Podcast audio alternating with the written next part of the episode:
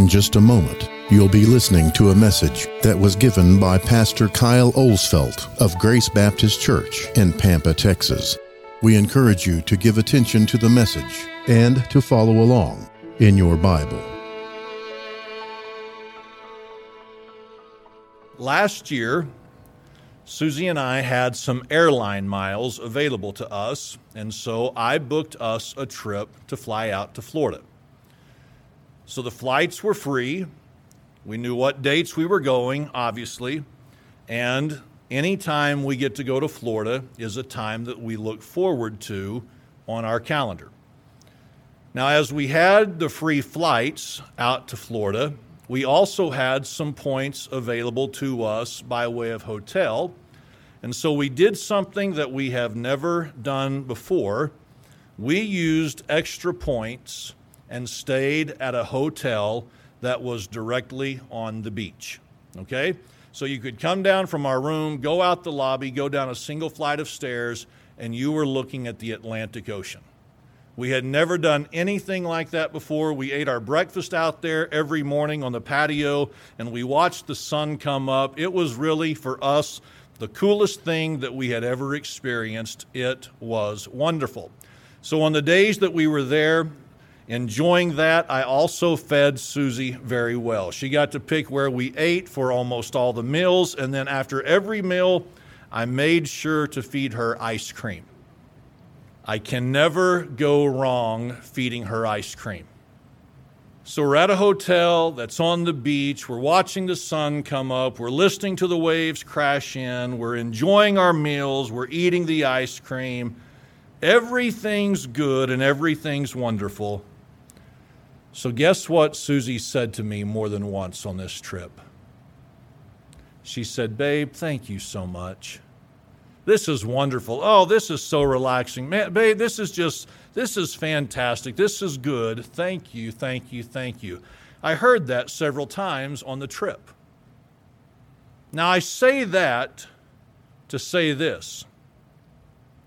Suppose I came to Susie and I said, Listen, it's been a few months since we've had a vacation by the water. It's been a few months since we've had those mornings where we could get up and watch the sunrise over the water. And suppose I said to her, I, I want to do that again. Do you think she'd be excited? You better believe it. She'd start thinking, Where are we going? Oh, this sounds good. That sounds great. And suppose I said to her, I'm going to feed you good, baby.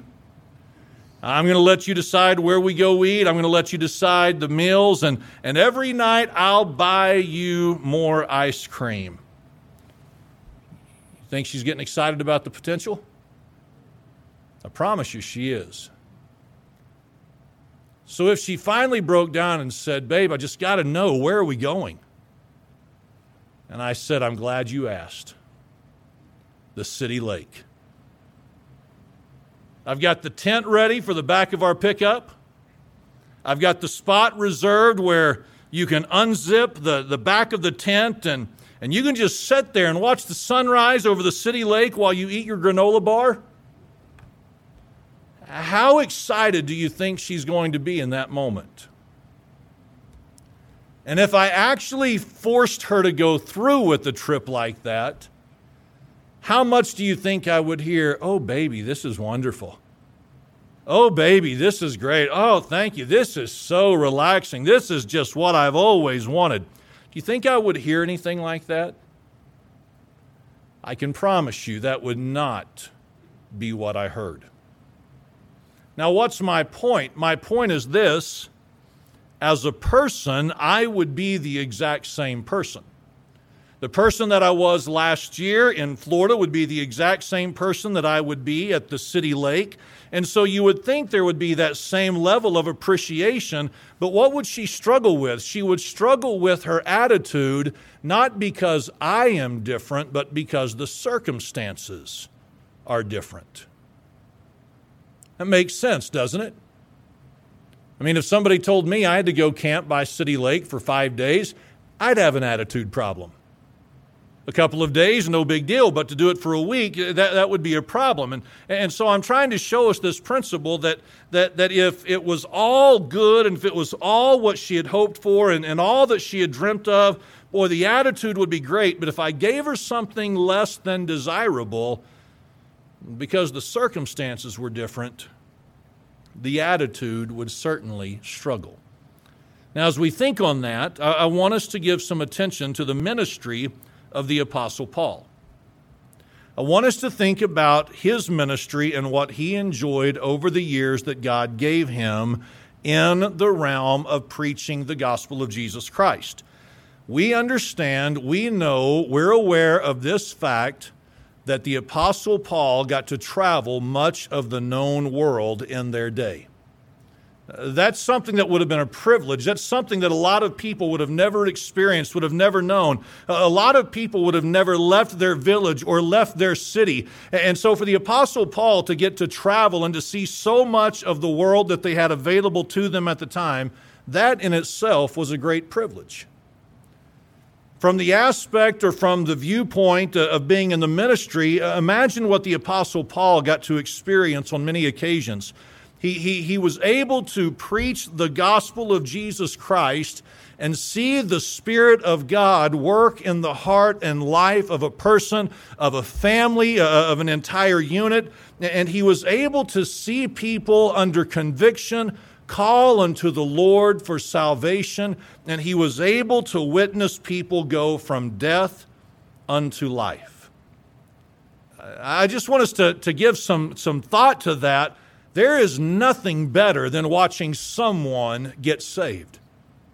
And that is something that the Apostle Paul got to witness on who knows how many occasions, multiple, multiple occasions, getting to see someone, getting to pray with someone as they, as they asked the Lord to save them. Boy, th- those had to be highlight moments of his ministry. So here's a man who got to travel, who got to see the world in, in different capacities, and he was able to preach the gospel and, and watch as people got saved. And then he was able to see people who did not just get saved, but people who began to grow in their walk with God. I just wanted to, to, say this again from, from my perspective and what I think some of you would understand. It's, it's a glorious thing to see someone get saved. It's a glorious thing to witness someone ask Christ to save them. But when you see that person begin to take steps in spiritual maturity, well, that's thrilling. Because that doesn't happen in everyone's life. And so there were those people, and there were those names, and there were those faces, and there were those families where, where they didn't just get saved, but they got it. They really got it. They really understood it. And they really determined within their heart God, I'm going to serve you. And God, I'm going to be faithful. And God, I'm not going to be some flaky, you know, fly by night kind of a Christian. No, I'm going to serve you, Lord. I'm just telling you, that had to have encouraged Paul in ways that, that so many people in their day did not understand.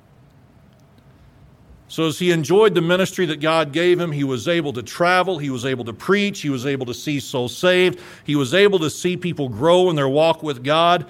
And then at the appropriate times, he saw churches being birthed. Something that he knew when he left the area there is a nucleus of believers. There is a core set of believers. And from there, they would grow and they would reach people in their community. They would reach people in their cities. And, and I know that we don't have all the interaction that Paul had with different churches. That would have been impossible. So think about this. When, when Paul was in a different location and someone came to him with a report about this church thriving and this church doing well and this church is expanding and, and this church just continues to reach more people. Now, I mean, just think about how awesome awesome that had to be for the Apostle Paul. That's why he was doing what he was doing to try to make an impact on the lives of individuals. So here is Paul, and what is he doing? He's getting to travel, he's getting to preach, he's getting to see people saved, he's getting to see some people grow. He's watching as churches are birthed, he's watching as churches are, are, are following in obedience to, to the Lord's leadership, and, and they're continuing to be effective in their communities and in their cities in one way or another. This is what Paul gets to enjoy. So notice what Paul said in the last part of verse number 18. In the last part of verse number 18, he said, To whom be glory forever and ever.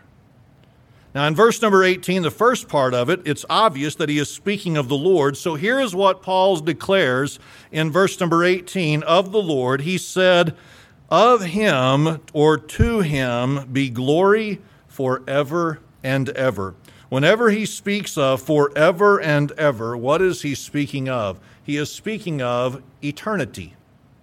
I mean, that's the only thing that is forever and ever is eternity. And so he says of the Lord that to him be glory forever and ever, or eternally, or for all eternity. Now, I know you know this, but I just want to go over this very quickly for those who may not. I want us to think about this word glory. Think about the word glory. What does it mean? It means this praise or honor. Praise or honor. So, what is Paul saying of the Lord as it relates to the ministry that God has given him? He is saying this that it is to the Lord that he is worthy of praise and honor, and he is worthy of this praise and he is worthy of this honor eternally. He is saying you could never praise or give glory or, or honor too much to the Lord. He is deserving of it always, forever and ever. Now, that makes perfect sense, does it not, when you think about his travels? That makes perfect sense when you think about his privilege to preach. That makes perfect sense when you think about the number of people he got to hear call upon Christ for salvation. It makes perfect sense when you think about the number of people he got to watch grow in their walk with God. It makes perfect sense when you think about the number of churches he was able to see birth and grow and, and do everything they were supposed to do. That makes perfect sense for Paul to declare in this statement that God is worthy of glory forever and ever but we need to be reminded of something. It's not in the midst of all this that Paul says God is worthy of glory forever and ever. Where is Paul at? You ought to know this by now, and I'm sure you do, but Paul's in a prison in Rome. He's in a dungeon and he is tethered to, to something by way of chains. And, and, and some people suggest that in this dungeon that he would have been in, he, he would have been naked and it would have been wet and it would have been cold. And, and, the circumstances would have just been miserable for the Apostle Paul. And the Apostle Paul is awaiting execution. It's just a matter of time. I mean, this is what Paul has talked about to Timothy, how he's ready to be offered up. He's, he's fought the good fight. He's done all these things. This is where Paul is at in his spiritual life or in his personal life. And in his spiritual life, it's not in the midst of the highs. It's not in the midst of the successes. It's not in the midst of those glory moments. No, it, it's in the midst of him being in a dungeon that he says, you know what? The Lord is still worthy of glory and praise and honor forever and ever. When everything was perfect, when everything was ideal, kind of like a sunrise over the Atlantic Ocean, we could understand why the Apostle Paul would declare, He is worthy of glory forever and ever. But but when he's standing or sitting and, and tethered to, to chains to, to the walls there in, in, the dungeon, for him to say that, it's like, my goodness. That's an amazing declaration. The two environments don't even begin to compare, yet Paul's outlook is the same. he is worthy of glory and honor and praise. I want to ask you this evening to answer a question.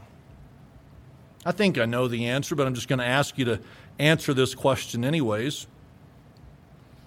How many of us have had those perfect moments in life? Uh, some of you may sit and say, I've never had a perfect moment in my life. Okay, how many of us have had those near perfect moments in our lives? Yeah, I mean, we've all had those, whether we like to admit it or not. Some of you be like, nope, nope, nope, not even near perfect. My life has always stunk. Well, there, there's probably some reasons for that, but, but, but let's think about this. Most of us have had what we would call those, those man, thank you, Lord moments boy, this is going good and this is going good and things are going well here and, and, and, it's good here and life is good here. And, and it's like everything we look at and everything we give consideration to, we just have to pause and say, man, that's of you, God. We've had those moments. It's not hard in those moments to say of the Lord, that he is worthy of glory and honor and praise forever and ever. I mean, just for myself, nobody else. I've just, like you, I've enjoyed those seasons where I just think, man, Lord, stop. It just, I feel guilty. It's so good right now. Lord, you deserve all the glory and all the honor and all the praise. But what's happened to every one of us? Vacation ends. Just to try to stick with the analogy, vacation ends. And then what is it? It's called back to reality to an extent. And all the fun and all the glory is gone, and, and all of a sudden you're, you're just in the grind of things, and, and before long you find yourself in a completely different set of circumstances than you were once enjoying. Everything that was right is now wrong. You're looking at this saying, What happened here? You're looking at this saying, How did this mess up? You're looking at this saying, I just don't get it. It's like the wheels fell off. Now, follow this. Whether it's a glory, hallelujah, shouting kind of a moment, though we may not do that stuff, but, but whether it be one of those moments or one of those rough moments, we need to be reminded of this. The only thing that has changed is our circumstances. But our God has not changed one bit. So we may be at the city lake of life, so to speak, and it may not compare to the great, grand, glorious moments that we were having sometime prior. Our circumstances may be different, but our God is still the same. And if our God has not changed, then you know what we need to be able to say? We need to be able to say, like Paul, God, you are still worthy of glory and praise and honor.